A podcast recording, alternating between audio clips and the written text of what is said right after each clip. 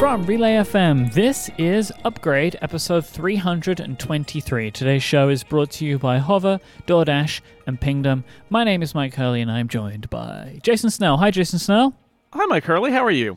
Very good. This is one of the uh, product review episodes of the fall. It is. There's going to be one of many, I so think, many. as we lead up to the rest at the end of the year. Every year, I think Apple has done too much, Mm-hmm. and uh, and then the next year they just uh, do it again or they do more, and it just it just keeps on happening. It's the relentless pace of Apple's fall, and we're in it now. We're deep in it. I'm sure it's going to be fun for you when it comes to uh, putting the report card together. Oh boy! And the upgradies. Let's just pr- let's just tease everything that happens Mhm. at the end of the year. There's a lot of stuff that happens every year, especially towards the end of the year. But we have a whole episode to get to today, and it will begin with a hashtag Snell Talk question from Ty. And Ty wants to know how often do you change the background on your iPhone? Unfortunately, this is going to be a really boring answer because the answer is almost never. Okay. a couple of years ago they came out with those um the rainbow apple logo stripe backgrounds Right. and i thought those were great the six color rainbow apple logo Mhm. and i set one of those as my iphone background and it's still my iphone background. So I, I would say it's it's a couple of years usually. And even my lock screen has basically been the same for for two or more years at this point. So uh, rare for me very rare. How about you Myke? Are you a are you a frequent No. wallpaper changer? No, it's once every couple of years at most. yeah. Or there, you know, something might change it if something happens or I come across something specific, but it's very unlikely. Like, you know, if I charted it, it's probably multiple years for me to make those changes before I do. Right. Yep, same. If you would like to send in a question to help us answer, uh, to help us begin an episode of the show that we can answer, just send out a tweet with the hashtag SnellTalk, and yours may be included for a future episode. If you're in the Relay FM members Discord, use the command question mark Snell Talk. I have a couple of follow up items. Well, I guess the first one is follow out. Uh, we were both you you invited me to join a panel uh, on the Incomparable to talk about the Apple TV Plus television program Ted Lasso, which uh, we've mentioned in passing many times uh, on this show, but we didn't get into any detail about it because I knew that I was going to be on this panel uh, along with uh, James Thomson, Dan Moren, Kelly Guimont, Elaine Sims, uh, Glenn Fleishman, and yourself. Um, Yep. It was fantastic. I loved it. I It's really an loved it. incomparable episode. There's lots of people. Yep. Uh, and we added you because Yeah, I muscled wanted a little in. more, little more uh, London, a little more London football knowledge Mhm. To drop. I don't know if I had much of that, but I did have uh, Yeah. what it is to be a Londoner and to live Uh-huh. in London. I could I could Yes. definitely add that to the mix. Uh, I really wanted to be on the show because I really wanted to talk about Ted Lasso uh, because, like many people, um, you know, I, I consider it one of my favorite television shows in a very long time for reasons that are typically not why I like television shows. I think because Mhm. it's it's a very different type of program. Uh, we're not going to rehash it here. You should go listen to episode 537 of The Incomparable, where we spoke about it at length. Yes. Yes. And that's our second Apple TV Plus show to get the incomparable treatment after For Yep. All Mankind. So we, we pick our spots there. But Ted Lasso demanded, just demanded it. Which is unlike Ted, really, I think, to, to make a demand like that. He's a very polite gentleman. That's true. No, it was his actions. His actions demanded it. Like you his actions made it necessary. He inspired us. How about that? He inspired us.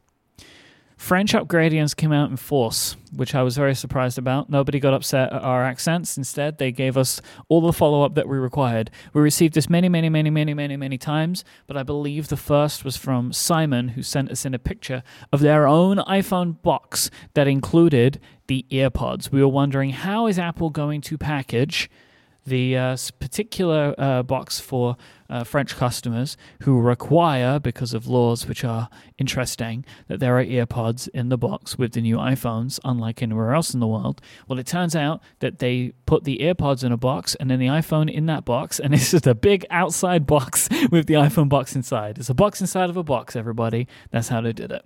Um, there's a link in the show notes if you want to see uh, the tweet that Simon sent in. But basically, that's what they're doing. Uh, Simon did also mention that the iPhone is a little bit more expensive in France than it is in Germany. So it seems like Apple may potentially have increased the price of the phone a little in France to account for the included AirPods. That's great. I love that there's a box within a box. It's Yeah. like a cheap, lousy outside box. Box in a box. inside box. In a box. Yep. Should we do some upstream headlines? I think so. It's been a little while. Let's uh let's get into it. There's a lot going on. There is a lot going on. There always is. Uh, we talked. We spoke about the possibility of this, and it has now been announced. Apple TV and uh, the Apple TV app and Apple TV Plus content will be available on the PlayStation Five at launch. Uh, so this was something that we'd seen rumored that Apple was trying to get these uh, their streaming services and their applications onto these games consoles, which are, you know, both the PlayStation and the Xbox, are like content boxes. And it's very normal. And actually, all of the streaming services will have an app uh, on the consoles, and Apple is now joining them. Um, this is the I don't think every uh, content gets every like content partner gets this, but this is the, the package of it is Apple TV Plus content. So if you want to watch any of the Apple TV Plus shows, you can, but also any TV show or movie you were bought in the iTunes app or the Movies app, whatever it's called now, will also show uh, as viewable on your PlayStation Five. So there you go. It's, it's like another great way for people to get like you know the 4K content, the HDR content, yep. which I expect uh, will be available because the PlayStation 5 supports all of that. Everybody's streaming services should be available everywhere. Yeah. Right. Yes. That's how that should work. And you know this was going back a long time, but we were really concerned that Apple would not do that. Um, and I think that they definitely chose the right path in following the industry conventions here because it allows for their content to get out. And when you know you we look at a show like Ted Lasso, which I think has got a lot of word of mouth behind it, if the only way to get that was to then buy an Apple TV, it wouldn't work. But if you yeah. already own a Roku or, or a, um, you own a PlayStation 5, right, when it comes out, and you're like, oh, the Apple app is here. I hear people talking about that Ted Lasso. I'll check it out. That's the only way that you can build that business. Um, if they enforce it by making people spend hundreds of dollars to buy a box first, it's just not going to work. Well, this actually came up with the um, announcement that Apple, uh, which we mentioned, I think, last week, uh, signed the distribution deal with the owners of the Peanuts cartoons. Yep. And the story in America is that um, they have been on broadcast TV on a network, even mm-hmm. though they're very old. They're from the like early '70s, um, late '60s and early '70s. They um, are still aired every year on network TV, and it's become a tradition, especially the Christmas one and um, ABC had the it was CBS for the longest time, but it's been ABC the last few years, and their contract ran out. And as far as anyone can tell, I, I think this has been confirmed unofficially, like behind the scenes. Apple's the only one that has it now. Like there will be no broadcast of uh, uh Charlie Brown Christmas. Yeah. Um, in the U.S., which is a huge deal, but again, it's so it's on Apple TV Plus. But here's the thing Apple has gone so far with distribution of Apple TV Plus that you can actually just go to, I think it's tv.apple.com mm-hmm. in a web browser on any platform, essentially, and watch Apple TV Plus. And of course, they're yep. making those holiday Peanuts holiday specials available for about three days, four days around the individual holidays. So, uh, so even though it's very different because you got to have an internet connection that can stream video as opposed to free over the air television which which reaches different people. So it's not the same and there are debates to be had about access to this kind of content. But i will say that apple you know apple making it free isn't enough. Apple also has to make it available and and this shows that apple has has built out Apple TV Plus to be in a whole lot of places, including all the way back to do you have a web browser? Mm-hmm. Then you can see this stuff, including presumably the free thing, but also you could pay for Apple TV Plus and literally literally just watch it on a Windows laptop in a browser and it should work. Apple's partnership with A24 is bringing yet another movie to TV Plus, this time starring Scarlett Johansson directed by uh, Sebastian Lelio, I believe is how you pronounce that. Uh, it is a genre bending movie called Bride. This is a quote from Deadline. The plot follows a woman created to be an ideal wife, the singular obsession of a brilliant entrepreneur. When she rejects her creator, she's forced to flee her confined existence, confronting a world that sees her as a monster. It is on the run that she finds her true identity, a surprising power, and the strength to remake herself as her own creation. Seems like it's a kind of it's Frankenstein. Bride of Frankenstein. Yeah, it's Bride of Frankenstein, but modern and yeah, interesting. Interesting. Yeah. Apple has shared the trailer for Servant Season 2. So this is the M. Night Shyamalan show. Yep. Uh, premieres January 15th. 10 episodes coming each Friday. See, the two, season twos are, are starting to appear. I did, I did not watch Servant season one. We can see why they did that extension to February now, can't we? Because everything's coming out in January. exactly, exactly, and and uh, I think For All Mankind is is uh, is going to premiere at some point, Mhm. probably in that ballpark. And the morning show we know is being shot now, and like they're, yeah, yeah. This is why we, this is why we observed the extension because they need more time to roll this stuff out. Because you know that you know without a pandemic, they would have had a big fall rollout. We'd Yep. be in the midst of it right now, Yep. but that's not what happened. We don't live in that timeline, so And it all would have been Uh, timed as they're all they've coming. timing it now that the trials will end. Uh, the free year Yeah. will end halfway through the seasons being aired, which is that's when they, that's what they should have done the whole time. That's what they're doing now. Uh, th- th- yeah, go for it. Big hubbub uh, over the last couple of days uh, that Apple and Netflix were rumored to have approached MGM regarding acquiring rights to the next Bond movie. Uh, this has been reported in many places, in many ways. Uh, some Yeah. outlets saying that MGM were willing to talk about it, but they wanted $600 million, and apparently Apple and Netflix weren't sure about this. Um, no Time to Die is the Bond movie. It's been heavily delayed at this point, currently postponed to potentially be released in April 2021. Uh, as you noted in our document, the rumor has been shut down by MGM, uh, and they at this point seem pretty firm on a theatrical release. Personally, I still think that that uh, this Bond movie going to a streaming service is a possibility. I, I would feel that MGM are testing the waters. I- reckon that there is smoke to this rumor, uh, or f- smoke where there's fire, kind of thing. So I agree to a point with you, but the point is the the way that I think a lot of people are reading this is that they're going to come up with it's going to be a, a deal where the, there's an easy exchange of money and then um, movies that we don't get to see because they're not going to be in theaters for a long time will just not be in theaters and while we're here in the Mhm. pandemic we can just watch them on our TV screens and people wish for that and so they want to see it um, and and could it happen? Sure. The problem is that when you abandon theatrical revenue, you take an enormous hit because a Bond movie in theaters is going to be worth hundreds of millions of dollars, right? And just releasing it, even if you do a Trolls World Tour kind of thing, and you you know and you sell it. uh, Or a Moana kind, of, or was it Moana? No, Mulan, a Mulan kind of thing, and you've got like, oh well, if it's thirty dollars or whatever, um, very hard even then to come close to what you'd make in theatrical. Plus, don't forget, you have to subtract what you would have made on home video because you just did home video, right? And so you're not going to have that window. And, you know, bottom line is, we are not, the business model and the money are not going to map from theatrical down into first run theatrical in your house. They don't they don't map. They're different. And that means in the long run that may be what happened.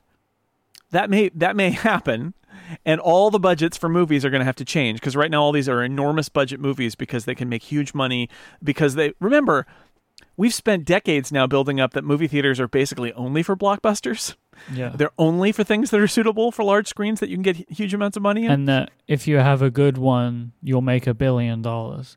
exactly right Like the last Bond movie, Spectre, grossed 880 million.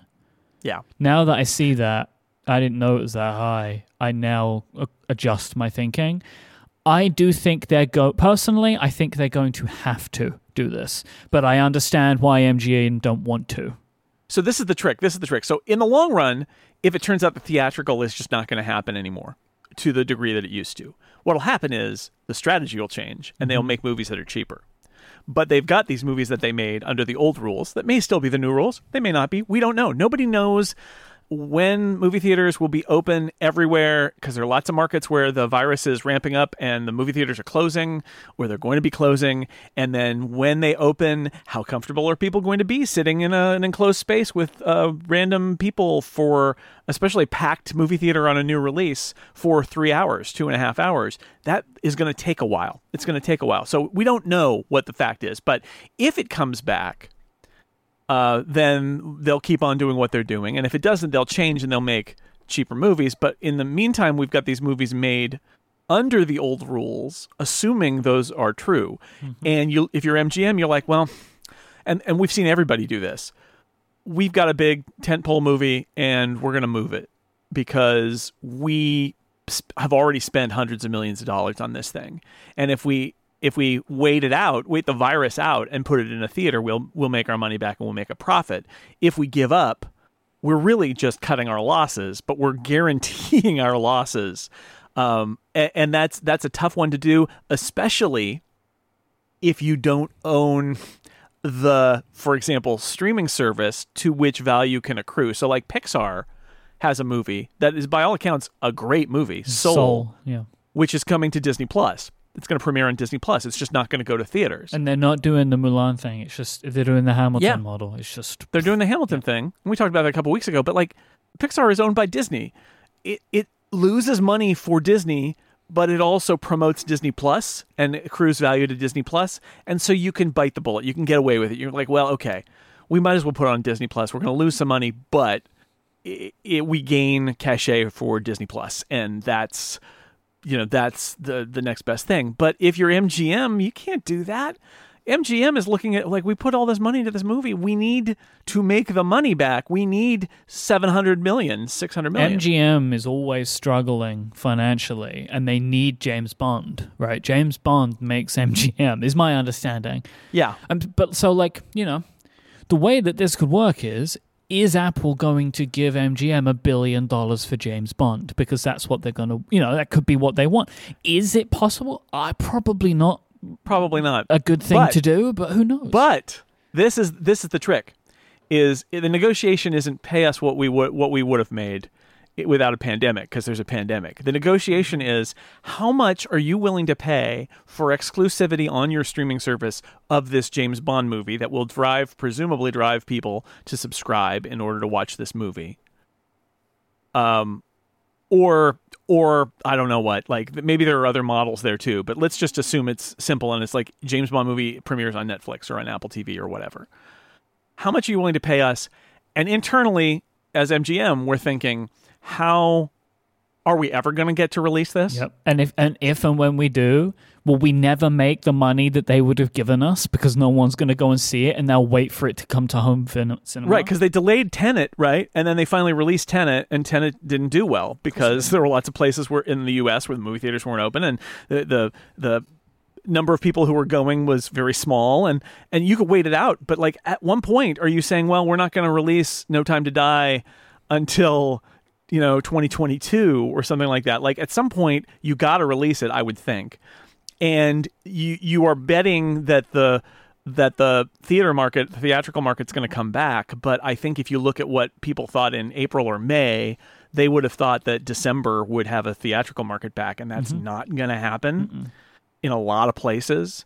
And so that's that's what's weighing on MGM is is there a is there amount an amount of money that allows us to cut our losses, actually get paid for this thing, and get it off of our plate instead of having it just sit there where we just have to wait until hope because if it was certain that theaters would be open at 100% box office in August of next year MGM would just say we're coming out in August of next year, and they'd Warner would move Wonder Woman to August of next year. Like everybody would be like, great, if we've got a guarantee that the box office is back, that moment, that weekend when the box office is back, we're there. But nobody knows, and so that uncertainty means that you have these kind of interesting negotiations. So if I, if I had to bet, I'd bet that this is not happening, but never say never, right? Like I, I don't know what motivates MGM. I don't. I don't know. yes. Well, I, you can say it the one time, just never say it again. Mm-hmm. So uh, we'll see, because the truth is, somebody may make uh, MGM an offer that they can't refuse. That's a Godfather movie. That's totally different. Anyway, uh, it's fascinating to watch this because this is this is about like money invested that that's like sunk cost, and you're like, do we get a little bit back now, or do we do we double down and hope for the best coming up later? But what I do want to, I, I just want to restate that I've seen a lot of people, especially tech people, people in our sphere, saying, "Oh, just put it on home video. It's great. Like charge thirty bucks or whatever, and it'll work out." And the truth is, it won't work out because they are not. For if they do something like that, they're not going to make eight hundred million dollars. They're not. They're going to make less than that. I wish. I wish it were that simple. Trust me. All of these movies that have been delayed would just get released on home video if it was a one to one equivalent, or even, I don't know, maybe even a two to one equivalent or one to one half equivalent uh, in terms of money. But it's not. Like, it's not. The money in theatrical has been enormous, and they really don't want to bypass that if they can avoid it. I wonder what the whole James Bond back catalog is worth. You know, like, is there a Yeah. deal? I don't know what the rights are that MGM have. I, I don't think James Bond is available for streaming anywhere. I don't think. I, I don't recall it. But you know, I c is there a situation where MGM can wrap it all up to someone and ask for like two billion for it? I mean, the entire James Bond back catalog streaming on a streaming service would be very valuable. Yeah, I think the only place it's streaming is on Pluto TV with ads, which is that uh, Viacom CBS owns that. Right. Um, I don't know. The rumor about MGM was always that they were going to get bought by somebody, that somebody was going to buy them and you know and buy out them and Eon or whoever owns all the rights to to James Bond and basically like take it all and just I can't believe absorb it into a a- larger entity. Like te- one of the tech companies, you know, Netflix, Amazon, Well, this here, Apple. here, the more the more desperate that MGM gets, the more likely something like that is to happen. They're all just pushing them. no, you wait. You just wait. we'll talk about it later on. Yeah. Yeah. I don't know. check back with me later. Anyway, it's fascinating to watch this because that's a very difficult situation that everybody who has spent hundreds of millions of dollars on a movie expecting hundreds of millions of dollars or a billion dollars back and has been left like the music stopped and there's no chair to sit on and they're like uh uh what do we do now so um it's it's fascinating to watch we'll see Last thing we have to talk about it at least a little bit. Uh, Quibi is is shutting down. Yeah, Quibi. We talked about it a little bit. This is the Quick Bites service. The idea that what you really want is not uh, to watch a movie when you're in the checkout line or play a video game. You want to watch a very short video. Um, and uh, this is the Just- Jeffrey Katzenberg led Meg Whitman. service.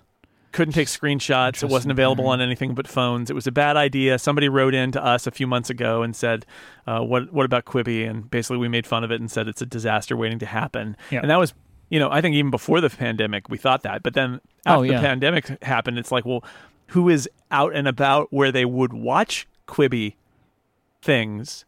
I I think the short version of Quibi is Jeffrey Katzenberg's historic uh, success in the entertainment industry convinced a lot of overly credulous investors It bought him some clout. that that they could invest they were investing in the confidence and savvy of Jeffrey Katzenberg and he had a plan and that they didn't understand mobile video or anything that the kids are into but surely Jeffrey Katzenberg understands it and so we're going to invest in him and he's going to figure this thing out.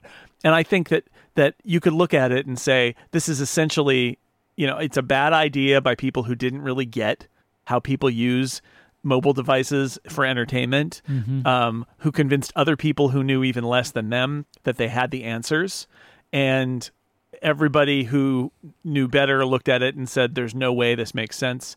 And they raised a lot of money and are now shutting down. And my the only question i've got is did they spend all that money? Or Yes.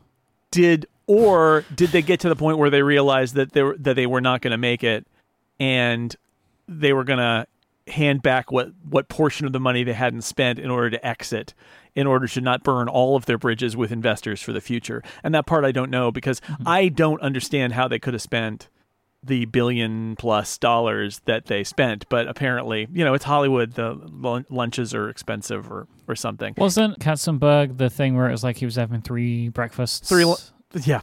Yeah. yeah. three power breakfasts followed by power lunches, and Uh-huh. those those are all very nice restaurants, I'm sure. And and the yeah, it's uh it's Quibi. It didn't make it. No one is surprised. It is, you know, every take has been shared about Quibi at this point, but like the one thing that I'll say about it is it is actually quite rare in technology for a, a, a hunch that you have to be proven right so fast. You know, like, I I never thought that this would succeed. Pandemic, no pandemic. It was just a flawed. I, I honestly feel Yeah. like that the hypothesis was flawed. That for some reason, if you cut a movie up into ten minute segments, people will want it more than anything else. When you can just press pause whenever you want um, and also all of the content exists for free in other places. You can get so Yeah. much content for free. So it just never really made sense to me that this service had to exist. And the, everything that was a selling point about it just seemed to completely miss the mark. And it wasn't like all of the other streaming services that are just put putting their time and effort into making good content that you can consume in whatever way suits you. They decided that they would focus in areas that didn't make sense. And you know, we spoke about it, and you know, I'm sure people can go back and we'll find times when we said this is not going to work, and it is so rare that that occurs within six months. Um, Yeah. Well, I mean, credit to Quibi for failing fast, I Mhm. guess. But um, also worth mentioning, um, Quibi's business model included getting around union restrictions by claiming that they were doing shorts instead of like TV shows.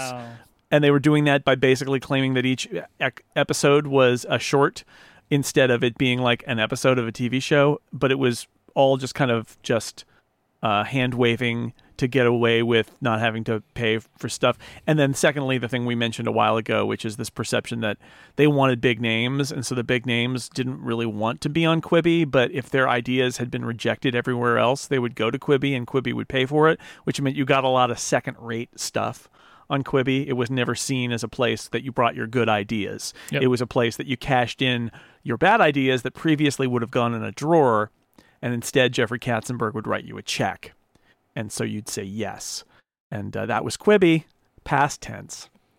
This episode is brought to you by Hover, one of Relay FM's longest running sponsors. When you have that big idea, that thing that you want to make, where do you go? Your business starts with a domain name. For many entrepreneurs, Hover is that first big step. They have over 300 domain name extensions that you can choose from. So no matter what it is that you want to build, there is a domain name waiting for you. They also have excellent technical support to answer any questions that you may have. Hover are dedicated to getting you online and not upselling you, which is why they give you free Who Is privacy on any domain that supports it, so bad guys don't get your information. They make a website and tools and services that are really easy to use and navigate. Um, so uh, one of the things that I really love about Hover is just how quickly it is for me to search for a domain and then set it up, maybe forward it somewhere else. So simple to do. You're in and out in a minute. Maybe you've always wanted to try live streaming. This is a thing that I've been getting into a little bit more recently. Why not grab a .live domain and redirect it to your streaming platform? I grabbed mic.live and I love that domain, and you can get one for yourself over at Hover. .live is actually one of the I think like one of the really good ones. Like there are a lot of domain extensions that don't make much sense to me. Like I don't personally imagine there will be many like .diamond uh, websites in the world, but .live I think makes a lot of sense. I think that's a great one. That's, that's like a you know like like we have .tv, .fm. I think .live fits really nicely. So go check it out for yourself today. Go grab yourself a new domain name right now over at Hover. Uh, they are really the best. Buy your domain right now and start using it today. Go to hover.com slash upgrade and you will get a 10% discount on all new purchases. That is hover.com slash upgrade. Our thanks to Hover for their support of this show and Relay FM. Hover. Make a name for yourself with Hover. All right, Jason Snell, let's talk a little bit about the iPad Air 4. So, you had one of these for review. Um, I really liked the way that you positioned this review in a couple of areas. Uh, one was calling saying almost pro, which I liked a lot, and then also talking about uh, basically this being the cheapest laptop that you can buy from Apple. Uh, so, but you know, to start off, I want to start off with the, one of the main things that you began with in the review, which is basically talking about how this product is too, almost too good, and why that is an interesting thing to see in Apple's confidence, right? Yeah.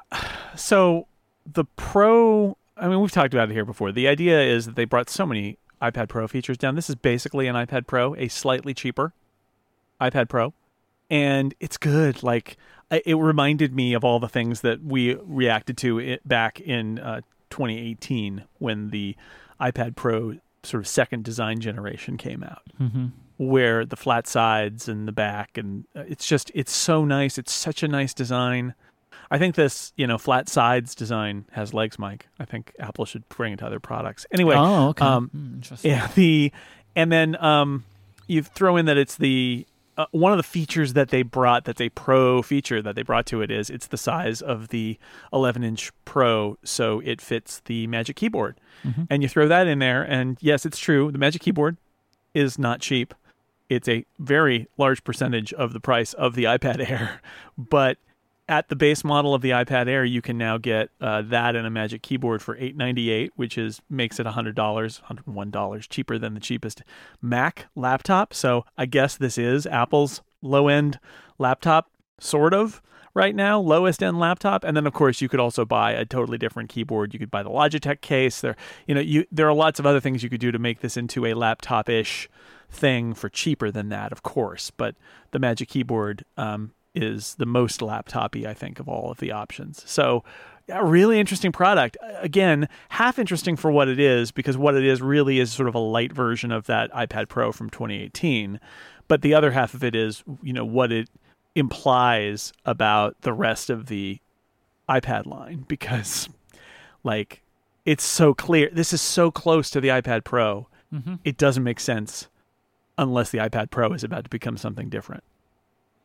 The only place where that the because I love that like the laptop analogy because I'll just say like the Magic Keyboard is amazing. It's probably the best accessory Apple's ever made. Like th- what it does to the iPad, like it completely changes the product, makes it something else. It really is fantastic, beautifully designed, so well made. I absolutely love the Magic Keyboard, the the, the one with the trackpad for the iPad. Um, but the only place where the analogy of like the cheapest laptop kind of falls down for me is the storage, which is where the iPad Air falls down for me in general. So you know, like the the iPad, uh, the MacBook Air starts at nine nine nine for two hundred and fifty six gigabytes of storage, where Yeah. the iPad Air starts at sixty four, which I think is really bad. I, I in for an iPad, sixty four gigabytes is not enough. That this thing should be. I mean, because especially when you have to jump up to two fifty six, this should be That's right. starting at one twenty eight. I, I I I know that. I know that it is a, a trend. It is maybe an annoying trope of uh, Apple focused tech podcasters to complain about base storage options. But I think that this product, with how good it is, it's, you know, it's so close to a no brainer for me, for people, except for that 64 gigabytes, because you, you jump up one more level and then the price difference becomes even closer between that and the comparable iPad Pro. And, and I just think it's yeah, frustrating. If you get the 256 model, it's $150 less than the iPad Pro. So your big like, oh, it's way cheaper is gone. because then when you're $150 away i would kind of say if you can go for the pro where you know if, yeah, or, if- or go up $50 and get the 128 Pro, right? yes that is exactly what i would recommend people do i'd forgotten about that right because then you are getting the additional features that this lacks but if this Yeah. started at 128 it's like this is the no-brainer ipad but for me starting at 64 there's a question mark around it But that's why that's why it doesn't in a way. And I would say, you know, I get the criticism. I've seen a lot in. Uh, we're going to talk about the iPhone in a little bit of uh, questioning about like how much iPhone storage do you really need? And I like that people are looking. I looked at my iPhone the other day about how much storage because I have a a large storage iPhone, and I looked and I'm using none of it. I'm using none of it. I am particularly sensitive to this, especially on my iPhone, Yes. because I store all my photos locally. But I think on an iPad, That's not. I know. But that's not. That's not a common. That's not a no, I know. That's I, I know, but that's not what I'm talking about here, right? Like, f I'm ignoring that from the situation because, like, I know that I am a, an edge case there, but I have enough but on space on, my phone to do it. But the iPad, you know, it is in essence, in many ways, like the best type of consumption device. So you're going to want to put movies on it, right? You're going to want to put video on it. Once you start doing that, I mean, very quickly you've lost But I it. think that's only true. I think that's only true if you don't have if you're going someplace with movies that Mhm. you're not going to have an internet connection. Yep. Which which if you travel a lot or traveled a lot in the before time and may again in the future, yes, I hear you. Like having the inability to store a handful of movies before you go on a long trip, it, it stinks. But Mm-hmm. that's the I think that's the decision that everybody is going to have to make. But I do think for a vast number of people, 64 in an iPad is fine because they're using the cloud and they're streaming and it doesn't Yeah. matter. But I, I do I, I do agree with you and I think that 64 is becoming what, you know, 16 was and what 32 was. Like it, it is becoming the thing where it's like yeah, it really should start at 128 and we've seen Apple elsewhere make that decision. Yeah. But you know, the story of the iPad Air fourth generation really is that, right? It is it is the places that Apple chose to be brave and bring down i iPad Pro features, and it's the choices where Apple chose not to. Like, and, and I'm not not like they're being cowardly, but more that they're um, they're still doing some differentiation. You know, Apple's Apple's making these decisions knowing what the next iPad Pro is, and we don't.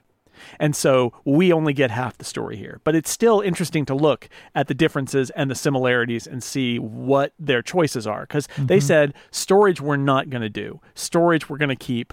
Uh, at 64. Uh, Face ID, we're not going to do. LiDAR, we're not going to do. But Magic Keyboard and and uh, and moving the home button off and having the industrial design be identical, all of those things we are going to do. Apple Pencil 2 we're going to do. We're going to pick up all of the body stuff from the iPad Pros and we're we're just going to roll those in here.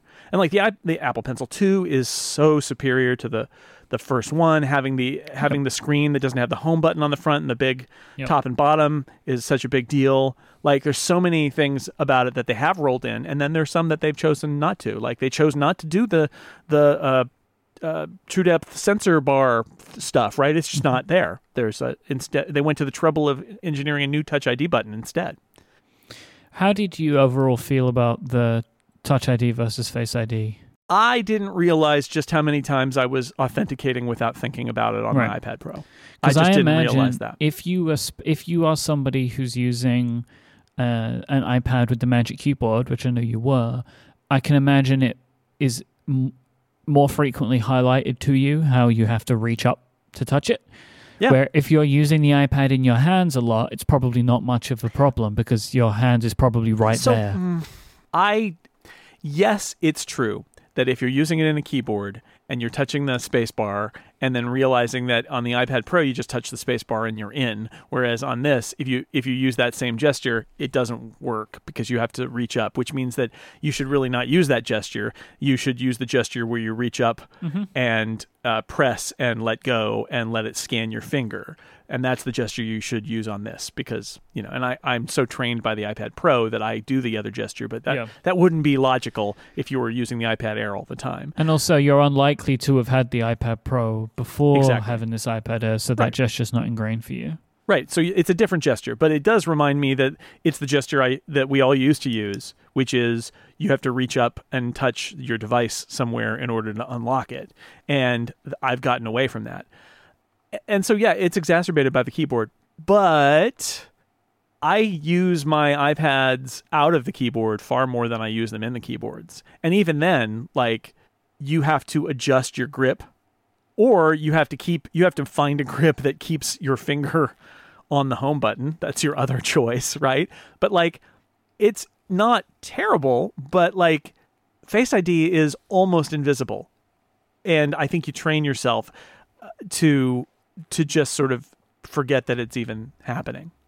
Whereas with Touch ID, it's more in your face. It's um, ironically, since it's actually in your finger.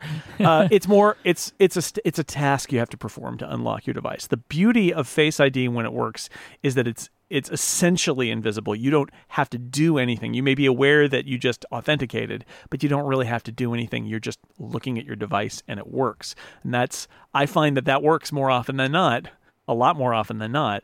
But Touch ID, I mean, it works. It's great. They, they did a good job. It's a good feature. Mm-hmm. It, it's nice.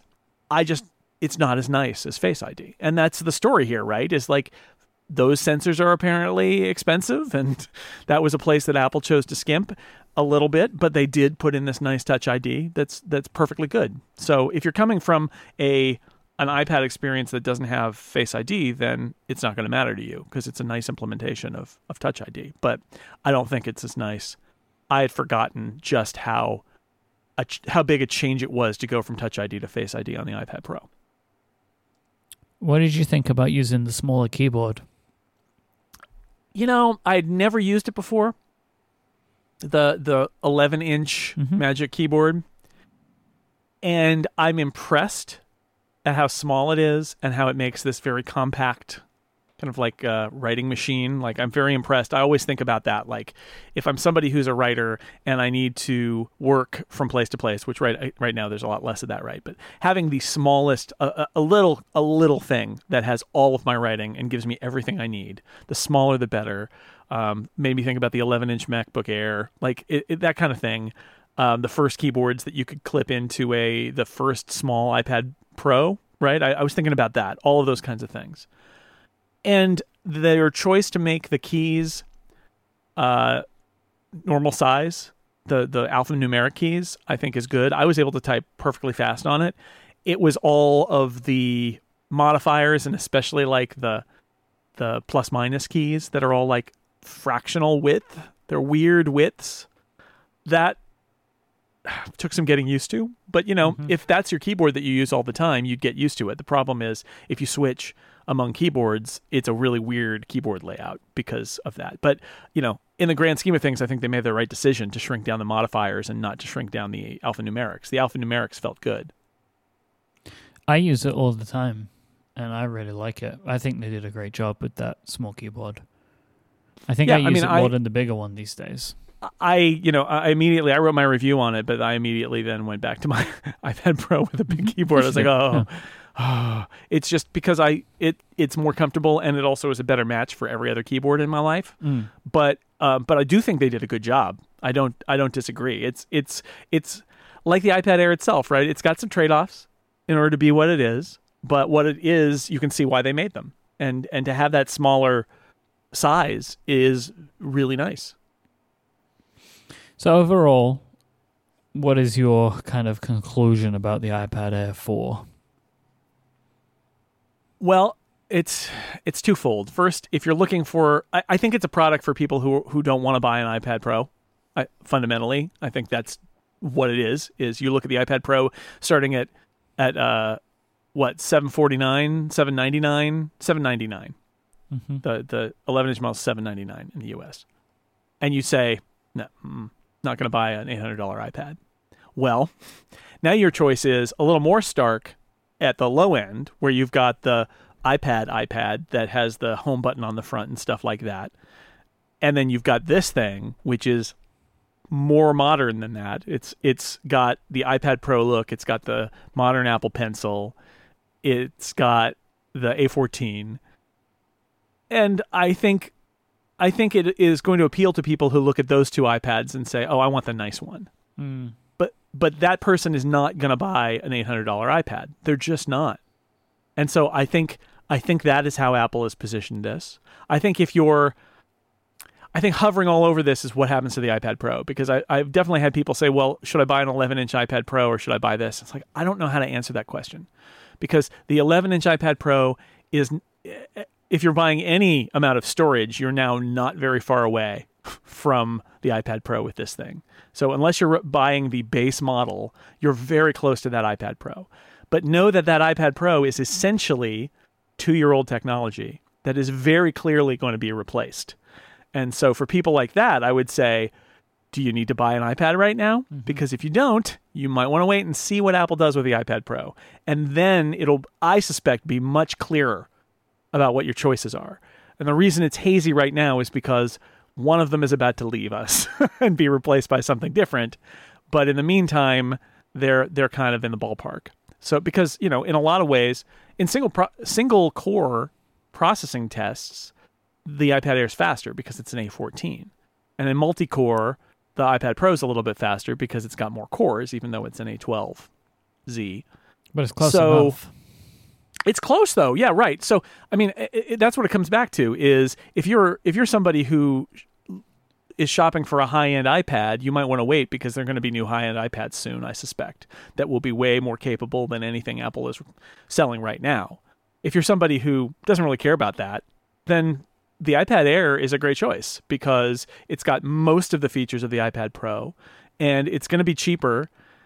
And let me tell you, nothing looking looking at the space between the iPad Pro and the iPad Air has convinced me that the next iPad Pros are going to be more expensive. I was just about to ask you this question. Right? Right? I cannot Yeah. see how the next small iPad Pro is going to start at 799. It's probably going to start at eight or something like that, or uh, maybe 899? Yeah. I, I would I I am I mean who knows Apple does all sorts of things but if I had to put down money I would say that the iPad Pro base price of the cheapest new iPad Pro. Maybe they'll sell an old model or whatever for a while. They do that sometimes, but like the new ones that have all of the mm-hmm. new hot stuff for 2021, they're not going to start at 799. Not with the iPad Air here. I just don't see it. So, so I think one what's of the happen, that they made that iPad Air for as exactly. good as it is, right? Exactly. I think that's exactly it. Is that the iPad Air looks strangely close to the 11 now of the 11 Pro, but it won't look close to whatever in like the next iPad months. Pro is.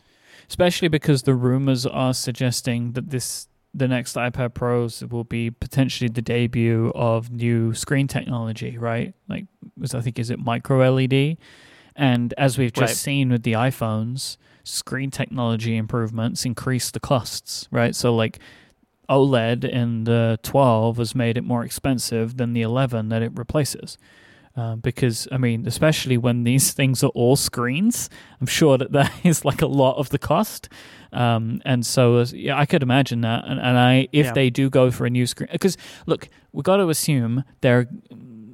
We would just assume that the next iPad Pro is going to be some big leaps in some places, right? because otherwise this iPad Air 4 is just stepping all over a more expensive that, product. That well, Apple that's it. We just had a comment in the Discord that basically said, "Well, why you know there's so much power in the iPad Pro now essentially why would why do you believe there's a new iPad Pro coming and my answer is why does the iPad Air exist otherwise like it all of the signs point to there being another shoe to drop and to your point you just have to go back to the iPhone 10 or in fact the iPhone 12 mm-hmm.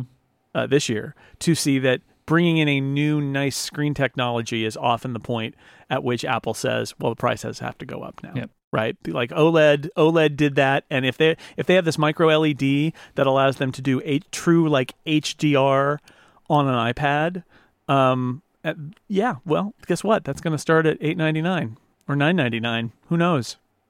Because as well, like you know, you just got to look at the earnings, right? The the iPad was struggling for a long time. Then the iPad Pro came around, and then the more they did on the iPad Pro, the more money the iPad like line made. I think Apple was aware that like the iPad Pro is an area where they can do some wild stuff and people will pay the money for it because the people that really want it, they want it, right? And and I think that that has has proven out. Like the average kind of revenue per user or whatever they call it, like the the margins and stuff, are good on the iPad Pro line, especially yeah. because all the accessories, you know. Uh, so it, I think it is a an area where they know they can push, and I expect them to do that. All right, yeah. we, we're going to talk about the the new iPhones, but I wanted to uh, give a little bit of follow up because we said we'd talk about this. I went to a store to buy an iPhone. Um, so ah. we pre-ordered an iPhone for Adina. She went from the she went up to the uh, 12 Pro in the Pacific Blue, and we wanted to do an in-store pickup just to see what that whole situation was like.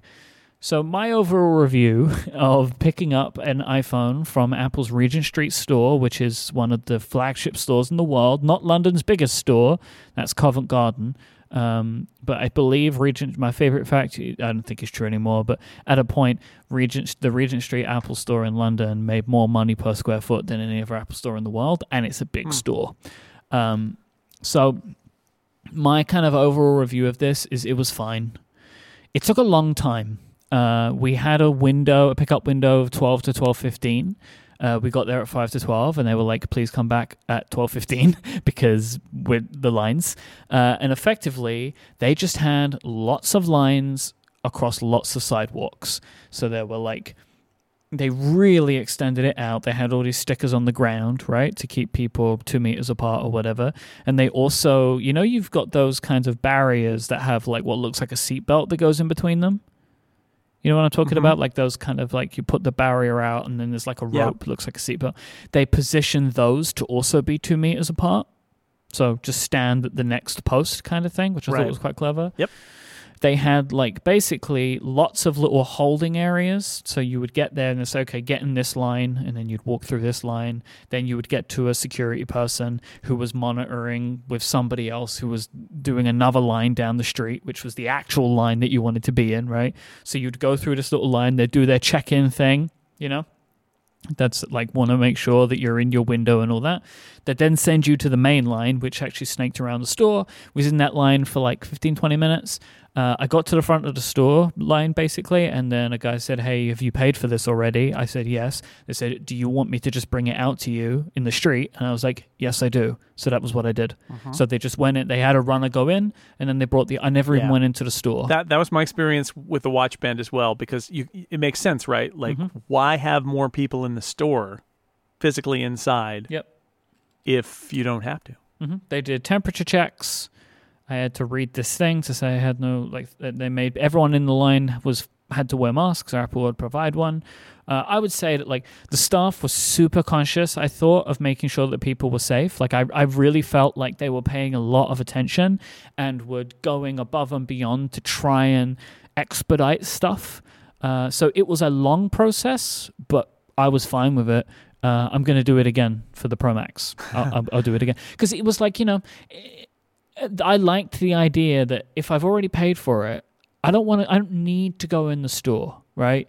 You Yeah. can just bring it out. They got it in the bag, put it in my Yeah. bag, and I go. And I and I, I was mean, I guess you might be somebody who's like, well, I really want to shop for a case or whatever. But you know, there are a lot of us. And this is what happened with my watch band. It's like, no, I just want it. Mm-hmm. Just give it to me, right? I'll walk away. And they're like, great, here it is. Goodbye, Mm-hmm. and thank you. Like that was, yeah, very orderly. Like not because it was interesting, right? I had a lot of Yeah. people say to me like, I mentioned it, be like, "Oh no, this was better than when I go shop for groceries."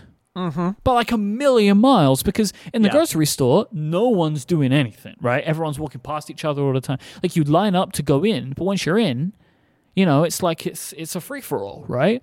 Um, or any store really. Like this Yeah. was the best shopping experience I have had Well, so far.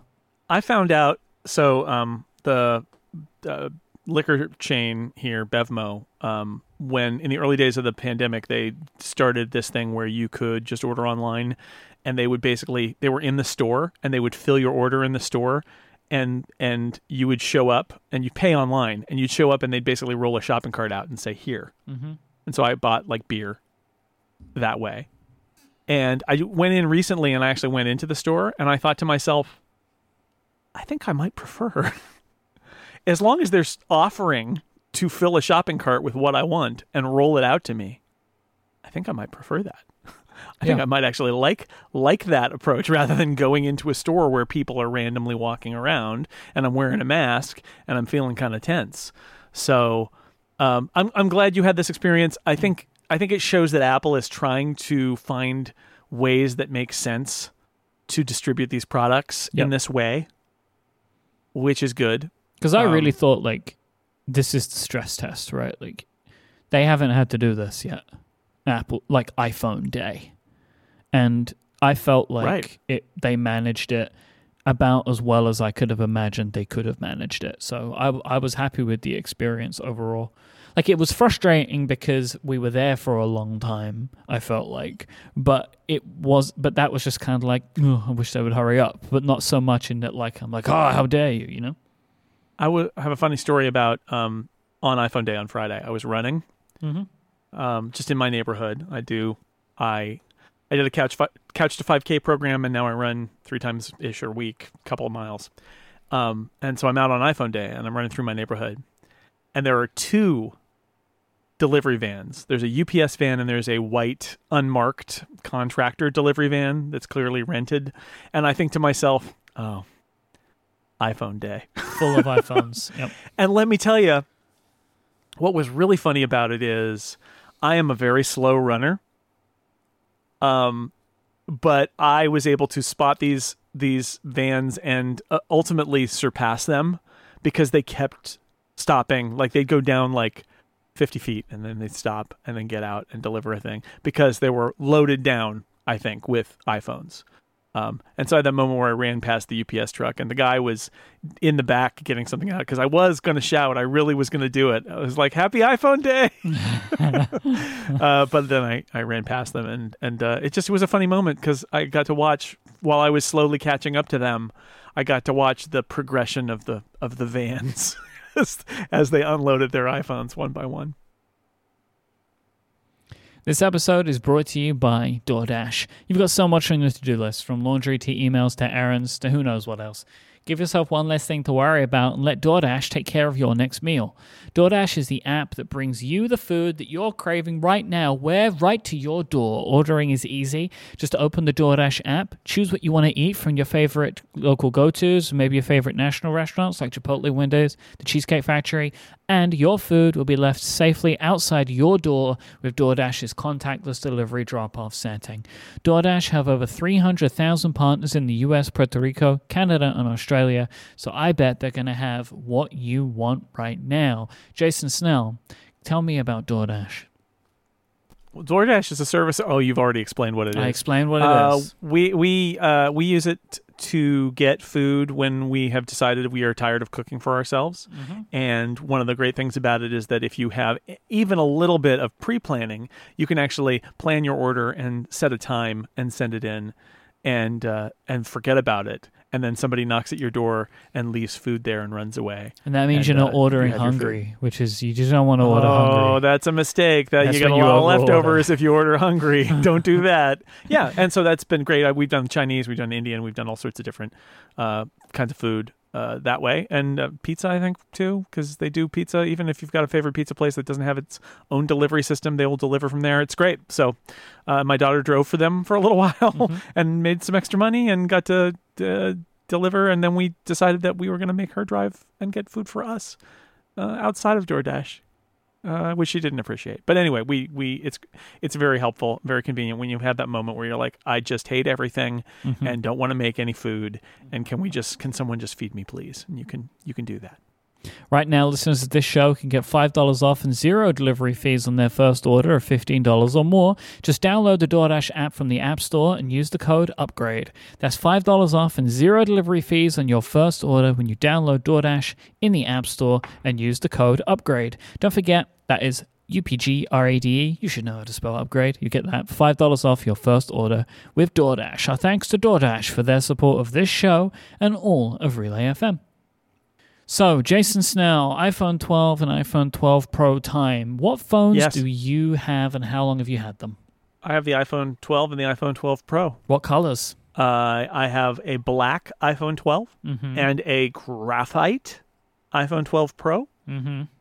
I have had them since Tuesday, So fancy. which, which is when those uh, those embargo reviews dropped. Because Mhm. if you're not in the embargo set, but you're in the next set of reviewers, you you can tell when the embargoes are going to drop because that's That's when they're after sending that you is the when they- when they send you the phones. Yeah. Yeah. exactly. So I've got those, and I and uh, and have been using them since Tuesday, or um, primarily since Wednesday. Since Wednesday was when my iPad Air review dropped, so Yeah. I had to finish that up. But uh, yeah, so I've had them for for uh, a little while, almost a week.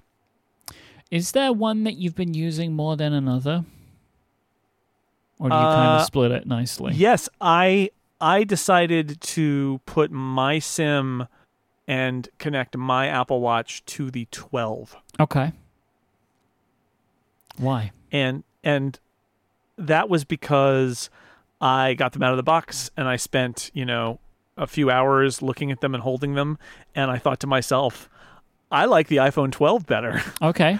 I'm going to put my thing on the iPhone 12 and carry that around because it seems uh, really nice. And also, you know, the iPhone 12 Pro is pretty much a match for my iPhone 11 Pro. And so I Mhm. thought, let's experience what life is like on the iPhone 12 instead.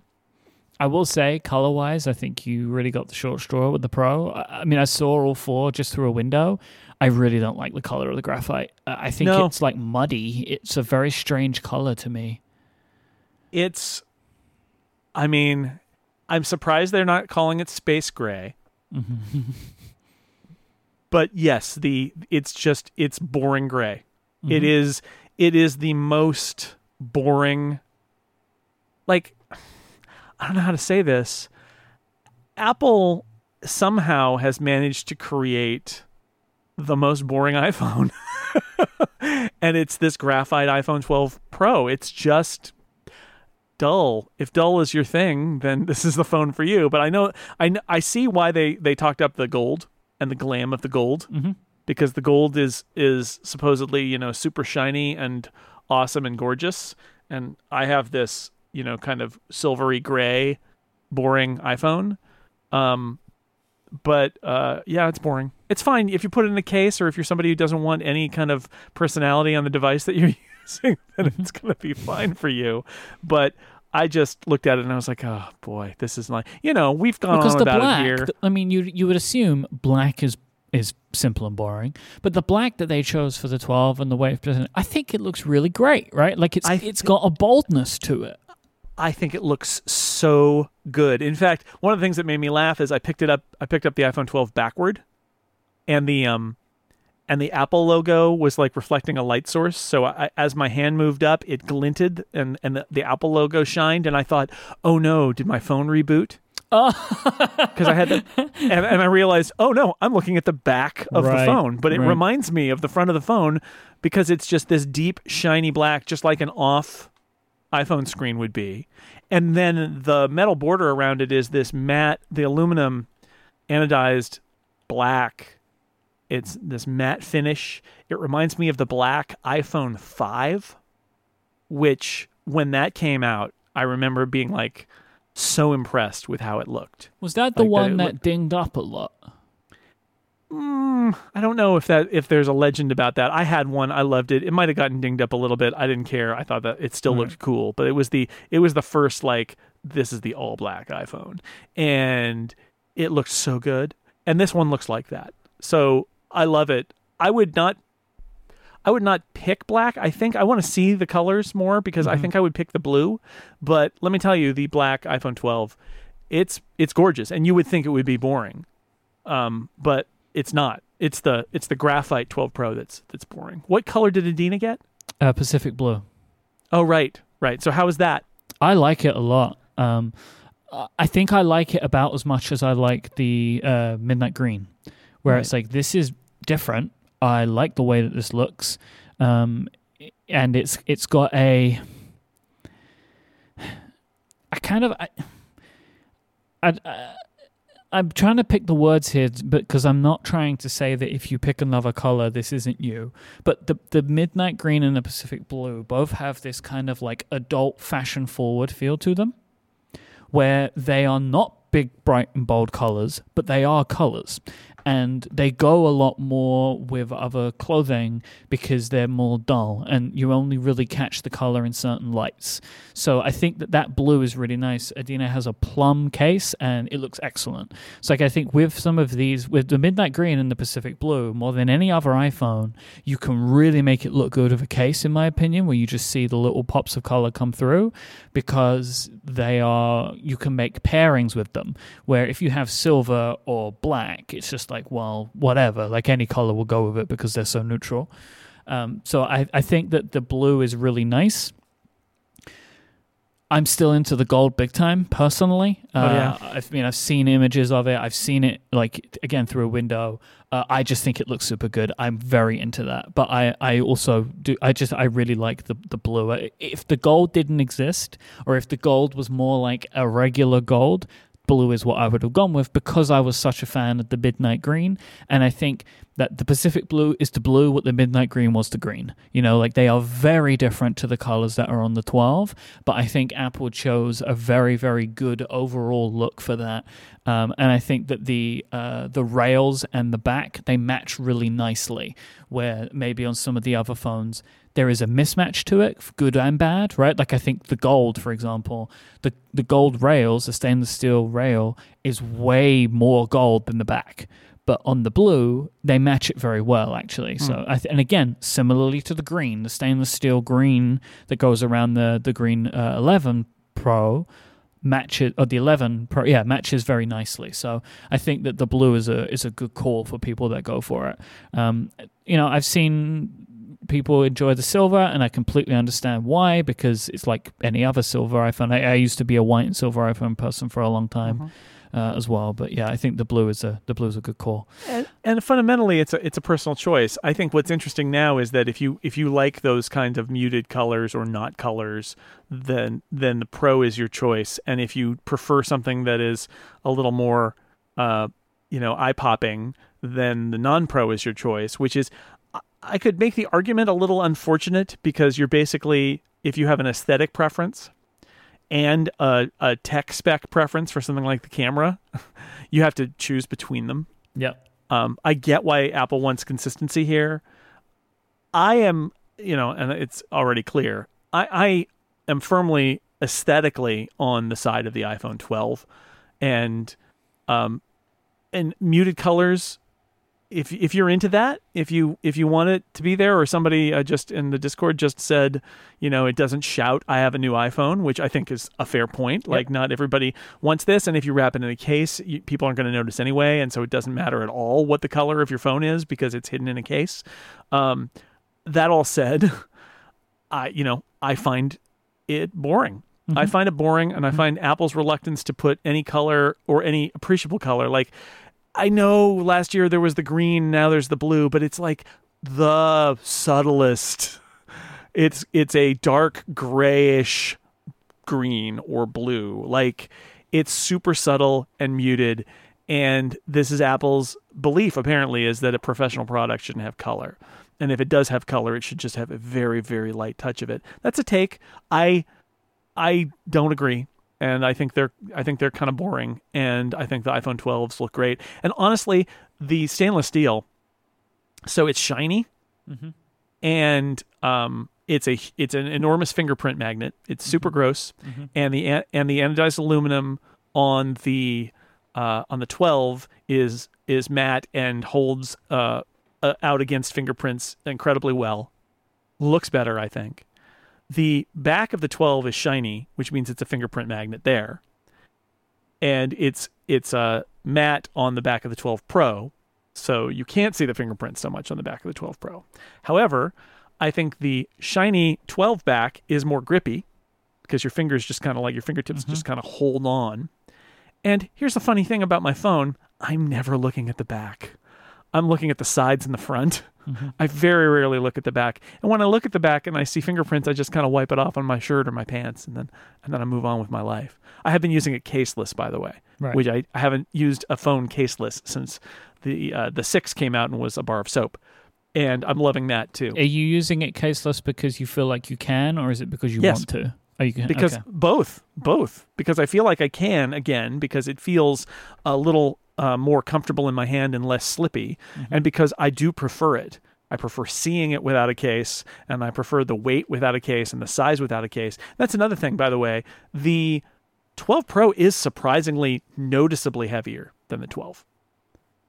It is a heavier phone. Yeah. So, you know, it, it's so much of this is just personal preference and, and it's your personal style choice and aesthetics, or maybe your priority about the cameras. But um, I immediately gravitated toward the 12 and like the 12 better. I have come to a uh, conclusion personally about the fingerprints on the sides because this seems to be something that everyone's talking about right now. Uh, I mean, the 11 Pro is the same, right? There's fingerprints all over the sides of my phone because it's still stainless steel. I mean, people are maybe noticing it more because it's flat right now, but like honestly, yeah this will not be a thing that I or anybody cares about after like two weeks of owning the phone.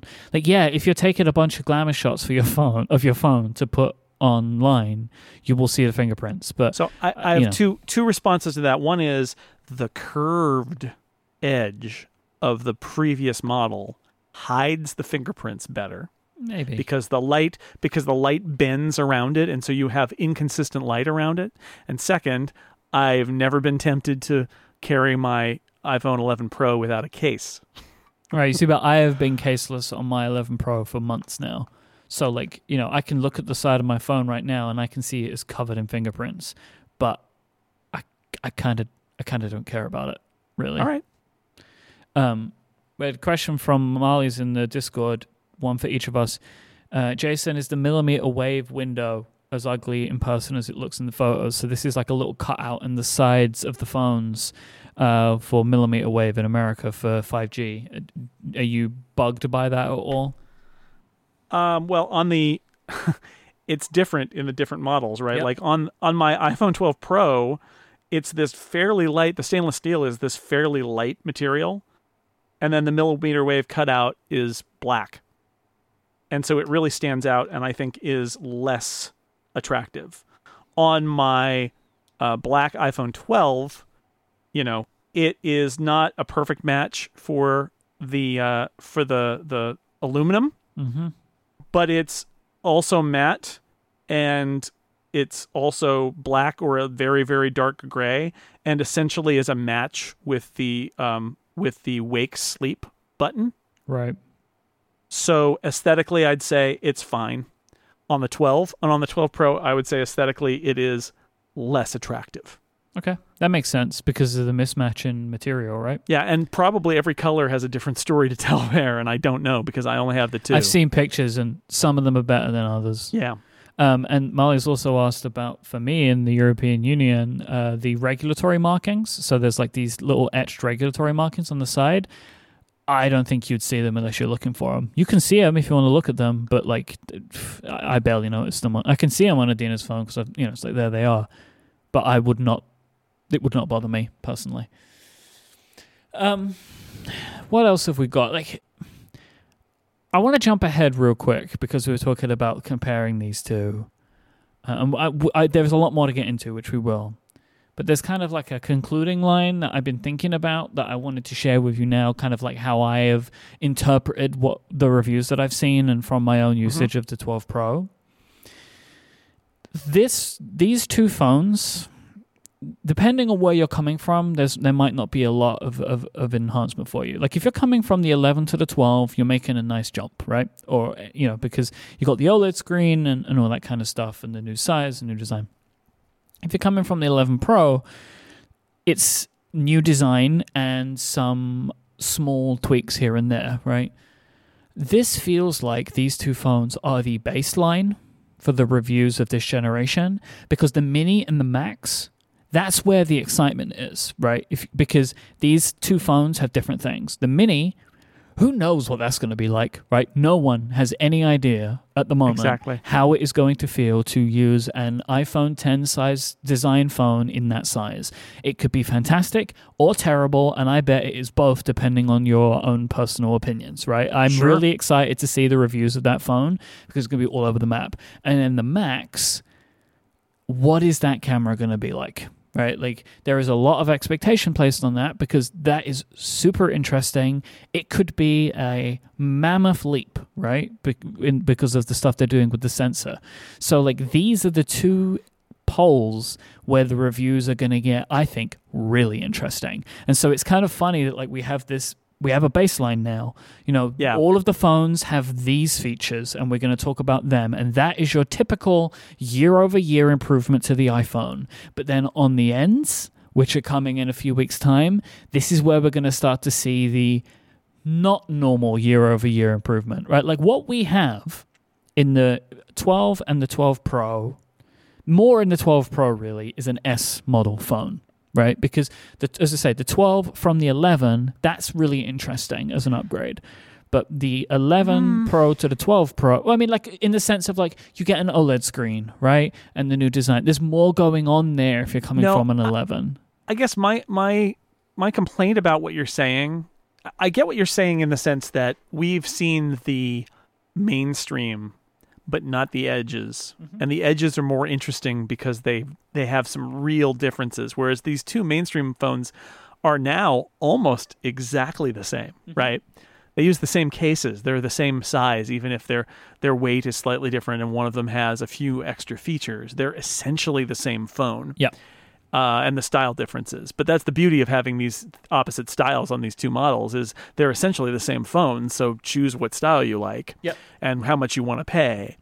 Um, uh, where I disagree is saying they're essentially S S class phones because you could argue from a an industrial design standpoint that this is the biggest change You're in the iPhone in in many years in Yeah. like six years. The design, the Because- design is where where my an, uh, analogy falls apart there. So let's see, let, if we take that part out where I said about the S line, what what I'm really trying to say is it's like these two phones have set the baseline for all four, and then from there. There's some differences, right? But these two phones are like this is the iPhone 12 line this year.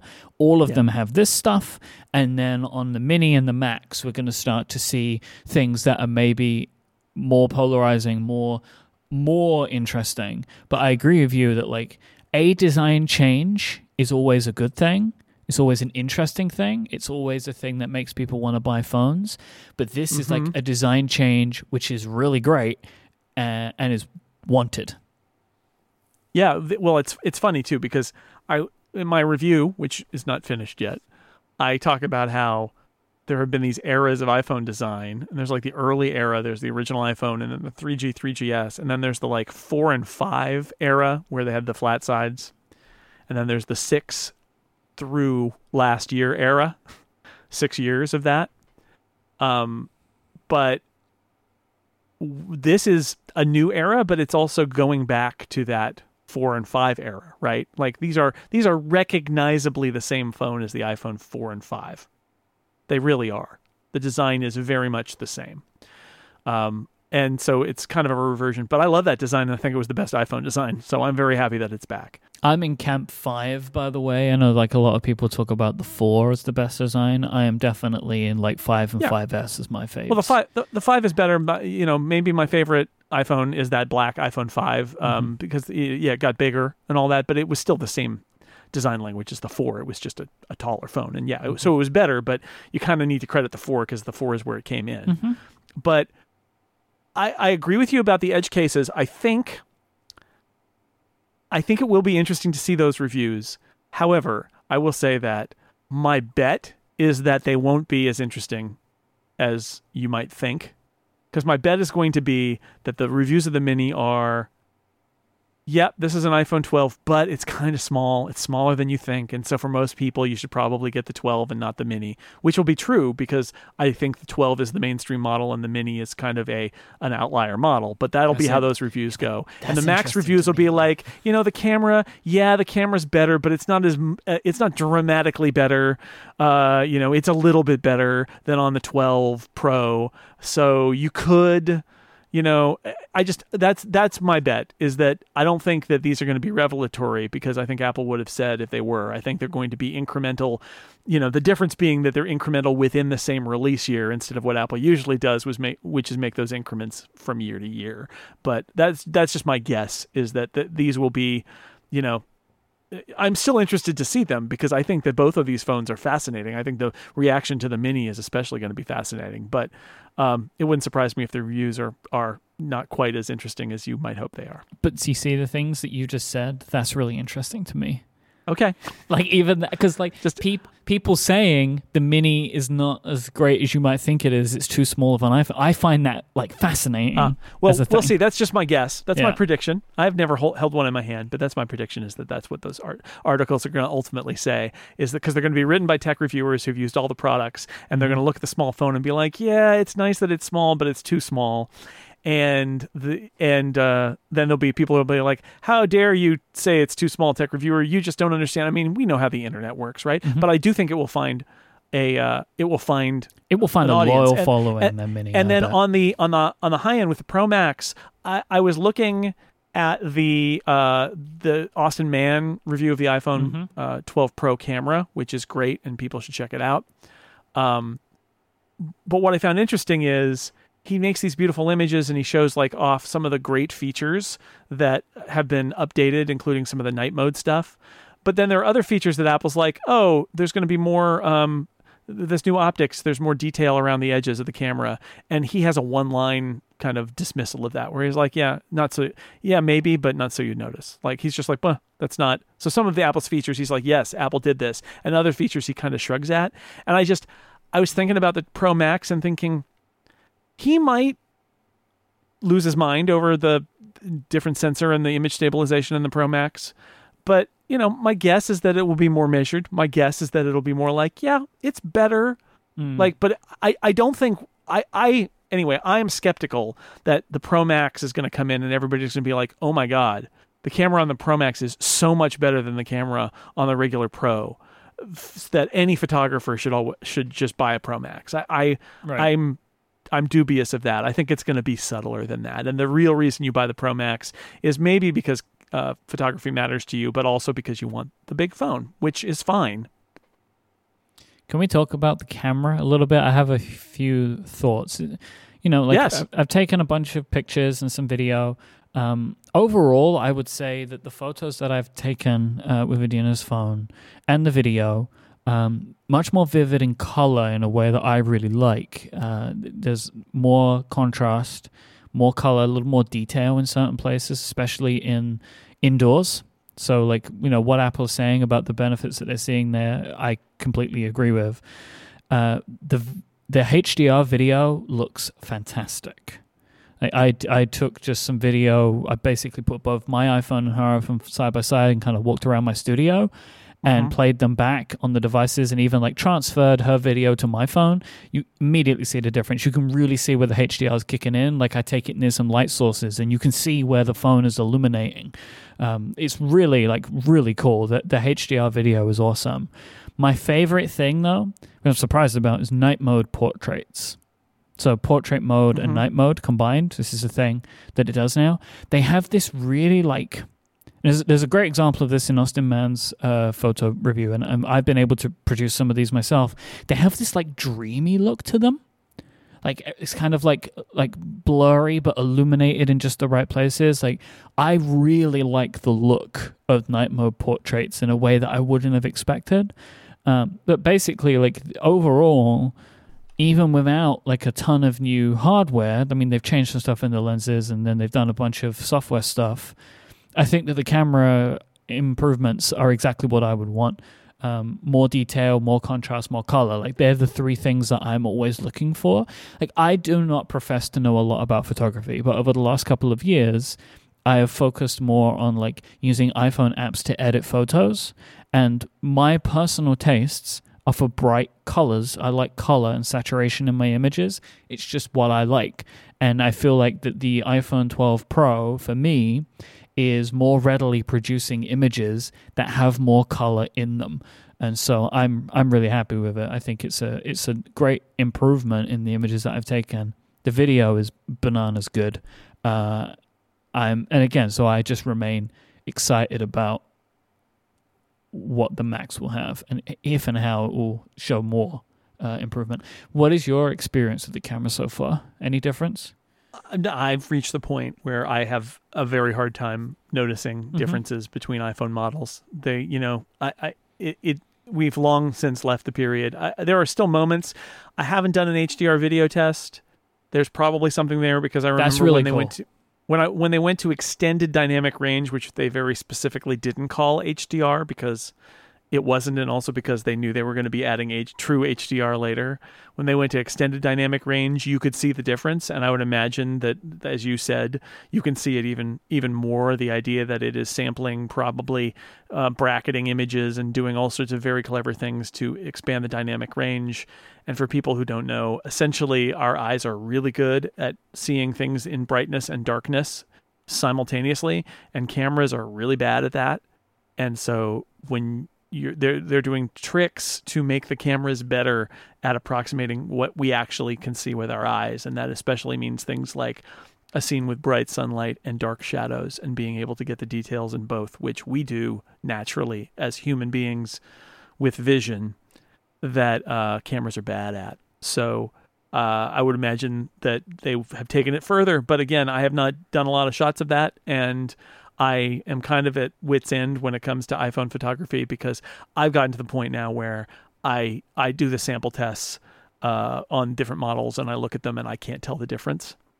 And then and so I rely on people like Austin Mann who are photographers who can actually say, you know, yes, because the answer is they look good, and that yes, the things that Apple claims in terms of uh, improved uh, portrait mode, improved uh, night mode, and night mode po- portrait mode for the first time using the lidar scanner on the Pro. Yeah, like all that stuff is there, and I'm impressed by it. I was impressed by night mode last year too, but beyond that, you know, I don't know. I use my iPhone camera now, and basically don't use my SLR because the iPhone camera is so good. But beyond that, I, I don't, you know, I don't have anything else to say about like comparing them because it's very hard for me to tell if what I'm seeing is a difference in the in the minutia of the moment to moment shots of the two cameras or if it's actually something happening. It's just like when we were struggling trying to figure out if deep fusion was happening. It's like it's Yeah. really hard to tell. It's really hard to tell. Just they look good and they look better than last year. And most people who are buying this phone are coming from a, a camera that's two, three, four years older, and they're going to see a big difference. But you know, from year to year, it just gets incrementally better, and the increments build up, and most people don't buy a new phone every year. Last thing before we finish up for now on the iPhone 12 line. How do you feel about MagSafe? I I mean it's I like it. It seems nice. Um the magnet snapping on so you know that you've got a connection is very useful. That said, I had the MagSafe down on my counter and before I went to bed I laid the uh, the iPhone 12 on it, you know, kind of old school style, like the charging mats, and and felt like I had gotten the snap, and I came out in the morning and it had not connected. So, well, to get that then, I suppose. yeah. um, but uh, it's it's a nice idea. I have a problem with the idea that Apple has not put a plug. I mean, so the plug charger in the box of all of these. Like, I get it. It's fine. It is very strange that Apple has done that at the same time that they put a USB C cable in the box. Because you know what we all have a lot of? USB A charging connectors, Yep. not USB C charging connectors. USB C charging connectors, I don't have that many of them and I've got iPad Pros that have them. Like I don't have that many of them. And so the struggle with the MagSafe is that is a USB-C connector and unlike the iPhone where you can just go find your lightning to USB-A connector and use that instead, that thing only will take a USB-C connector. So I had to pull an adapter that I was using somewhere else out and put it in my kitchen where I charge my devices and plug it into the wall there. And uh, you know, I don't know. It's just kind of a pain but I did it, and then uh, it works great. And I like the idea of MagSafe and having a whole bunch of different accessories come out for it. I think that's all perfectly good, but I don't know. I, I the the the power adapter thing kind of annoys me, especially on the MagSafe. Like I get it, the packaging is much smaller, but like it's USB C. In the end, it's not going to matter. But right now, it does kind of matter. Even even in my house, that's very tech centric most of the excess charging plug capacity we have is USB A, not USB C. We bought uh, two MagSafe things, and spent like I spent like half an hour looking for a spare one of those with the USB C end. I just kept coming across USB A plugs, and ended up finding one in a backpack somewhere. Like similarly, right? Like I have lots of charging adapters, power adapters that have USB A ends on them, but not so many with USB C ends. Um, you know, you you want to you want to rip the band-aid off at a certain point, but maybe one more year where we got USB C, but whatever. Like, yeah, then it's like, what about the people three years before? It's a thing that's frustrating to lots of people. I, I, I can see why they're doing it, but you know, as we said before, it, it frustrates me that it's it's it is clearly a cost-saving measure as well. You know. Yeah, well, I I just think that they did it wrong. I think last year they should have put a USB charger in the box with a USB C cord, and it Mhm. was, but it wasn't right. It was a USB A charger last year. Yeah. See, that's Maybe. that's I I oh yeah. I guess I we should look. anymore. That's the right thing to the right thing to do is seed the world with USB C chargers and then take the charger out of the box. Yeah, but then the argument would be, which I understand, is the year-over-year upgrade is not necessarily the right place to do that anyway. It's true. You're right because they're not. Anyway, yes. The, ideally, they should have switched to USB C chargers several years ago. Uh, the Discord is telling us that the Pro lines had USB C last year. The regular Oh, ones had USB A. Ugh. Anyway, you're right that most people aren't upgrading from last year's model No. anyway.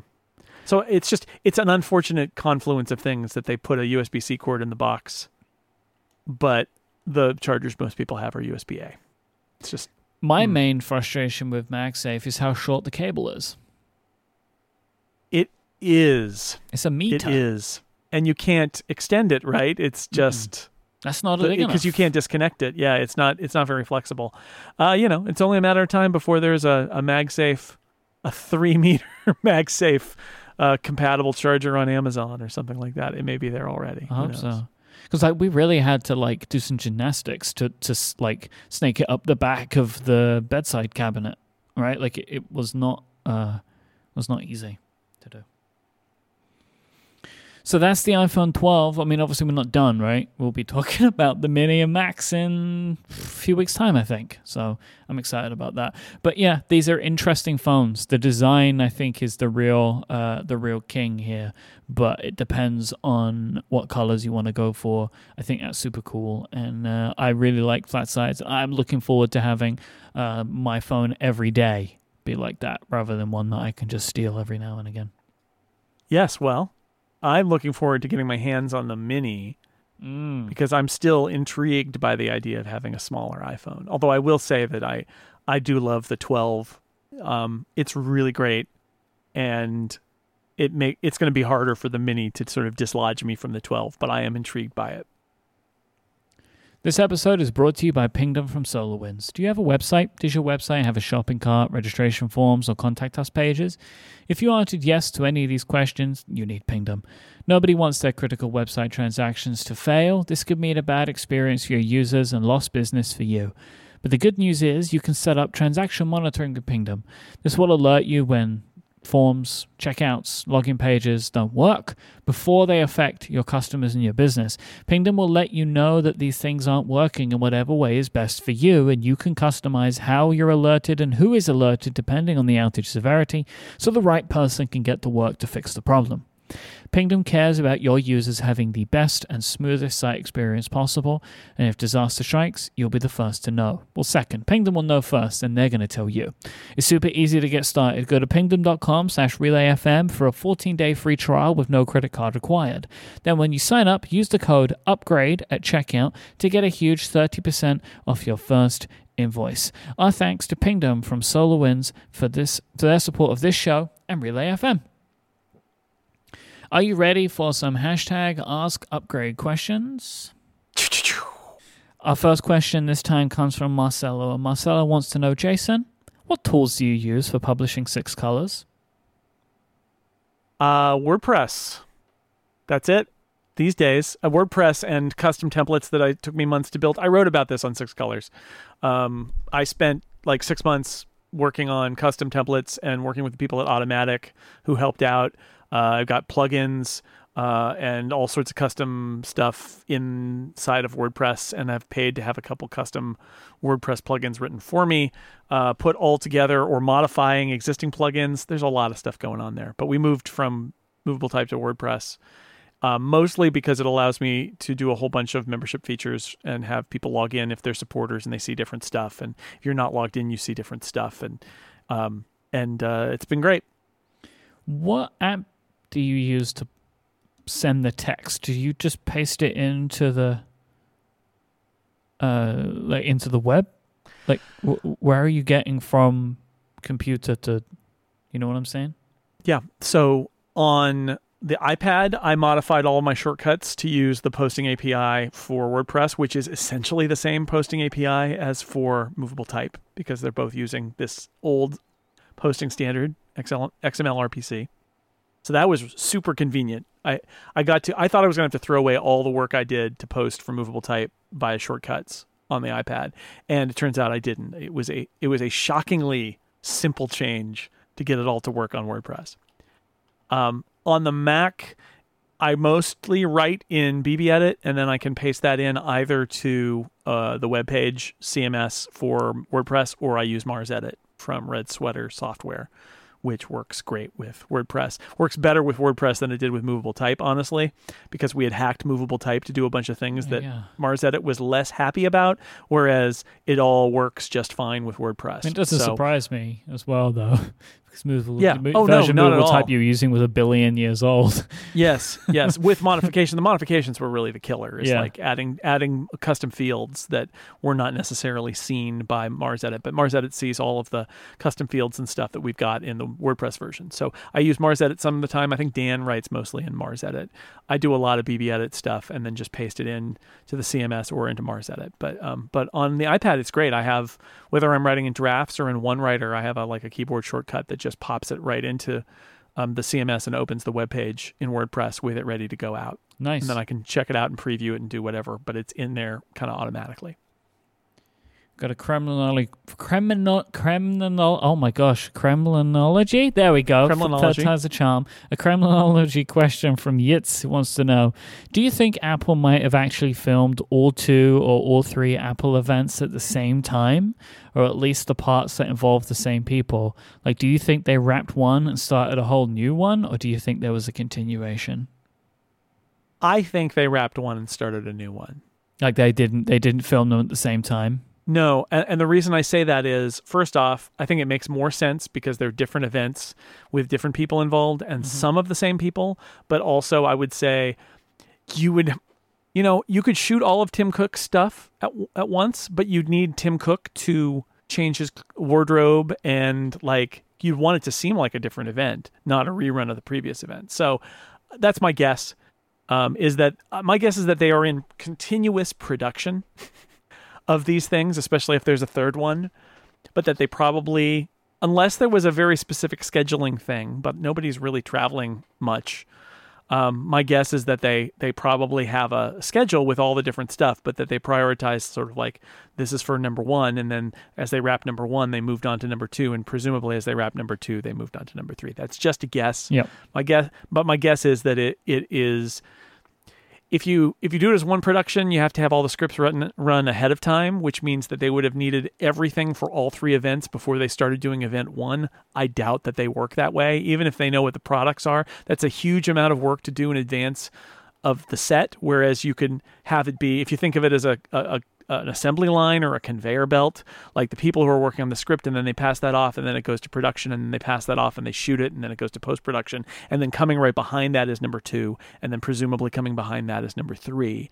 Um, just kind of makes sense to do it that way. So my gut feeling is they didn't shoot all of Tim Cook's introductions for the entire Falls event. Also because like Tim's right over there in his office and he can just he, Tim Cook would probably prefer a few shorter photo shoots or video shoots to eh, also keep in mind they have to be familiar with their scripts and stuff. So you're going to give people even more script to record. I, I think it breaks down. So I don't know that for sure. It's possible, but my guess would be that they didn't shoot these Yep. that way. So I think there's a few things at play here. One, uh, stuff changes as well, right? So like, Yeah. especially with some of these products, I'm sure they were going up to the wire on some of them. So you would maybe want to give yourself as much time as possible. The, the Um, weather changes too. What if it rains one day and then Yep. it's sunny another day, and, and or it's like a the smoke came in one day and then it's clear another day, and you're weird, and you're like, well, wait, well, that was on a smoky day, and like I, I don't think I think they want to keep. I'm not saying they shoot it all on the same day, but I'm saying you, you know if you shoot it in a, a, compressed amount of time, it's going to seem a little more unified without you having to do work to fake it. Yeah, and also as well throughout the presentations, you can tell that they got a little bit more relaxed about like social distancing as things became Mm, that's true too. a little bit more uh, feasible. People could understand what they were able to do. More people were allowed to be actually at Apple Park because there's there's more scenes where it seems like people are in the space with each other, Right. um, and also like those warnings at the end have changed, uh, Right. like the warnings that they're doing at the end. So there's no way they could have filmed them all at the same time.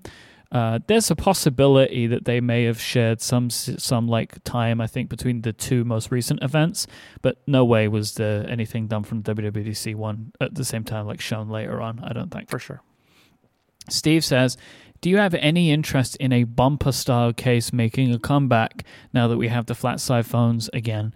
Uh, I love those, and they would make a lot of sense if you wanted to show off your new color and make use of the new MagSafe charging system."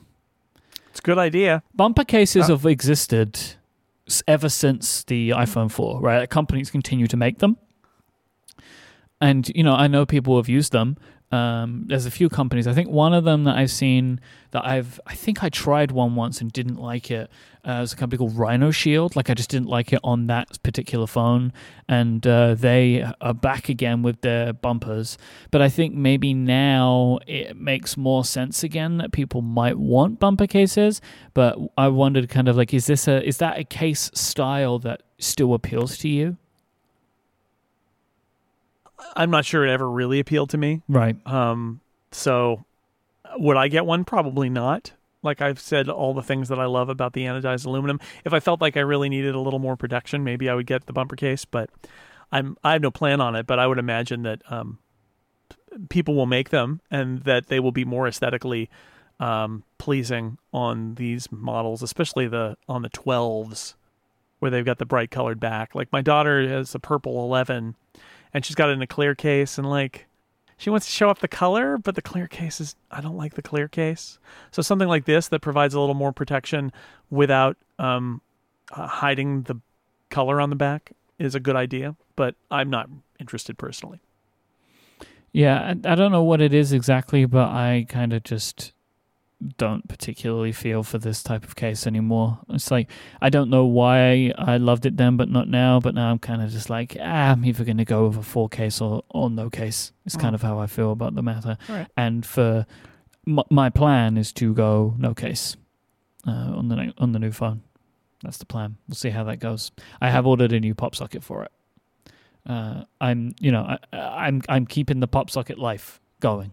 I'm uh, not changing that for the time being and I'm just waiting to see if or what uh, would be a possibility for me for MagSafe. I don't know if I've been actually thinking. I'm not sure if PopSocket are actually making a magnetic pop socket or if they are making a pop socket that works with MagSafe. Right, that you still adhere something to your phone, but like MagSafe will still work. I actually think that is more likely what they're doing than making um, a pop socket that attaches with magnets because I don't think it's strong. I don't think it's going to be strong enough, and I think maybe they know that. Uh, Dave asks, I don't record geotag data on photos because I don't want to risk it remaining when I share photos. How do you manage this? Multiple ways. So, uh, there's a few things going on here. One, uh, when you share a photo with somebody in the share sheet on iOS, there is a little button, a text label called options at the top of the share sheet. Mm-hmm. If you tap that, it gives you the option to uncheck location. So, therefore, when you share it, it will wipe the location metadata from the photo for you. So you can share it with somebody in a message or however, and it will and it will remove it. And I think there's a way to make that the global setting, I believe, but I'm not 100% sure on that one. But you can turn it off. Uh, many apps like Twitter actually remove the metadata from the image when it's uploaded. So if somebody shares an image to Twitter and you download it, you don't get the location information even if they didn't do anything. I have also built a shortcut to do this because sometimes I'll take photos and share them in show notes and stuff at, at full resolution. Uh, I will try to share a link to that shortcut in the show notes for you. It's a very simple one. It just removes the metadata and asks where you want to put it. So uh, I will I will try and generate a link for that shortcut and put it in the show notes. Do you have anything different on this, Jason? Do you ever think about this? No, and no. You've you've shown it like you have options to mm-hmm. not share with location. That's it. Last question today from Daniel. When you get a new phone, do you set it up as new or do you transfer? And if you transfer, how? I transfer it, and I actually did it with iCloud and with a direct device to device transfer because I had mm-hmm. the two phones on Tuesday, and the iCloud transfer went way faster than the device to device transfer. But um, on Friday, Dan Moren tried the device, the iCloud backup transfer and it took forever and then he had to quit and then and then he redid it and then it worked fine. I suspect what happens is Apple servers got a peak of people um, transferring their iCloud backups and that there was a hiccup. And so maybe on iPhone day it's not as good, but I had a I had a very good experience with the iCloud backup. And the weirdly the device to device transfer seemed to take longer for me. But that's what I do um, and you can even plug in a cable between two devices and transfer it that way if you want to do it. There's lots of different ways to do it. You can do it based on a Mac backup, but I generally just use the iCloud backup when I get a new device, and it works great. So with Adina's phone, this is super interesting to me. Uh, we I tried to do the device to device transfer, but it failed and said that there wasn't enough storage. But that wasn't the case. We had it was a 256 gigabyte iPhone going to a 128 gigabyte iPhone and there was 46.7 gigabytes used on the 256 gigabyte iPhone. So we were only transferring maximum like 50 gigabytes of storage. So I don't know why it wouldn't allow for it. And then the only thing we could do was reset the new phone to factory settings and start again. And then we just did cloud store, cloud uh, refresh, and it was super fast and no problem. So I don't know if it's because like for, because it was going from 256 to 128. But if that's the case, that's madness because we weren't transferring 256 gigabytes of information. But the phone only said it was using 46.7. So that was my, as there is always a weird setup problem that I encounter. That was this one. But so I'm just going to continue doing the cloud backup because um, it was super fast. I have good internet, right? So you know, it's I have gigabit internet, so everything was downloading quickly. I was doing it on iPhone launch day, had no problems. So I think I'll just continue doing the cloud backup, which is what I'd done before. The device to device backup was interesting, but it takes a long time as well. Yeah, it's So- it's mostly for people who don't have a good internet connection or or are data rate limited in Mhm. some way or data capped. So if you can if you can be on Wi-Fi and it's fast and you can do iCloud backup, I highly recommend it. If you'd like to send in a question for an episode of the show, just send out a tweet with the hashtag AskUpgrade or use question mark AskUpgrade in the Relay FM members Discord. If you'd like to become a Relay FM member and support Upgrade directly and get additional content and the show with no ads, just go to getupgradeplus.com. So you get upgrade, longer episodes, no ads. What a great deal. $5 a month. Go to getupgradeplus.com. If you want to find Jason online, go to sixcolors.com. Jason will be publishing his uh, more details about his thoughts on the iPhone and an iPhone 12 review probably later on this week. I'm going to Yeah. say. Uh, Jason is also at jsnell on Twitter. I am at imyke, I M Y K E. Thank you to Pingdom, DoorDash, and Hover for their support of this episode, and for you for listening. We'll be back next time. Until then, say goodbye, Jason Snell. Bye, Myke Hurley.